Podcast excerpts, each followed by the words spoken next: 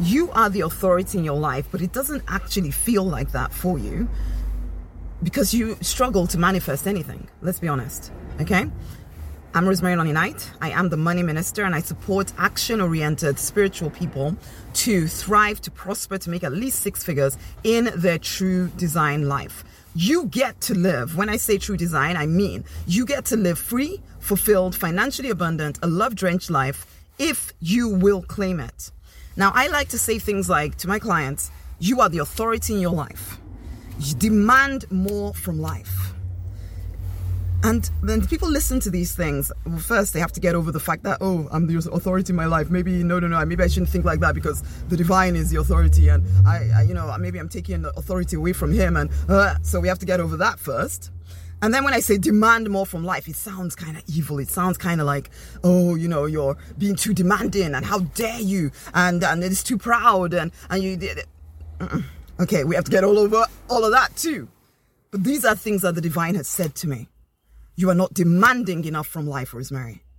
And I've had to understand what does that mean because I used to think that demanding, being stubborn, being proud completely was a bad thing.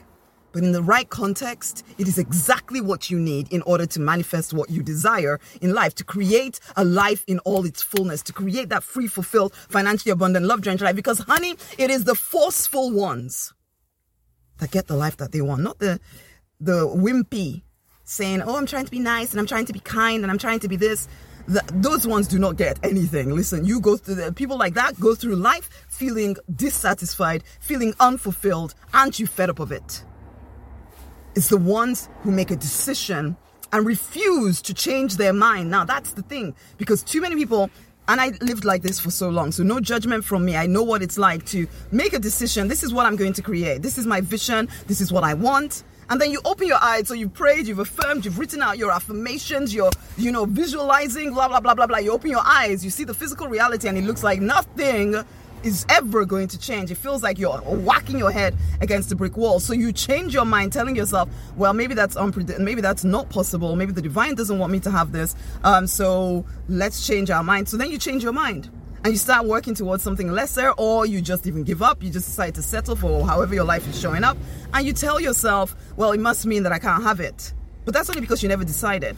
Or when I say demanding more from life, you might think that that means that the moment you say a word, it's supposed to happen right now. And as you develop your ability to wield love energy and you know transfer it from from um, the unseen realm into the the seen realm and you know all of that yes, things will get faster. As you get clearer, things will get faster. But to begin with, it doesn't feel fast. It feels slow. And and so then you have ample opportunity to change your mind again. And so you do. And then you wonder why nothing seems to be working for you. It is simply because you make a decision, then you take back the decision. You make the decision, you open your eyes, you look around, you think, oh, it's not going to happen. You take back the decision. You allow fear to rule you. You go from demanding and sure and absolutely going for it to, well, you know, maybe I'm just making myself unhappy. After all, Buddha said not to want anything, or so I have no desires, or whatever it is that some spiritual whatevers would say. And so you change your mind. Some days you want it, other days you're not sure. You kind of want it, only if it will come like that. And if it doesn't come like that maybe you're not supposed to want it. And so you're you're wavering. When last did you really hold on for something until it materialized for real? And then you have these judgments about what is too big for you. And so because you have decided that making money is a big thing it it, it, it does take longer for you to ma- ma- materialize it because you think it's a bit too big for you not because it is, because actually money is one of those easier things to do because not, really money can come to you from anywhere. But because you have an understanding, a meaning you've given to it that it's too big, it's too much. It is too big, too much for you. Listen, if you're done with messing about with your life, if you're ready to actually start manifesting predictably, come into evolution.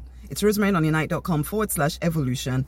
Come on in. Let me teach you some of these things. Let me help you see where you're making your mistakes. Let me help you see where you keep changing your mind and you're not being the authority in your life.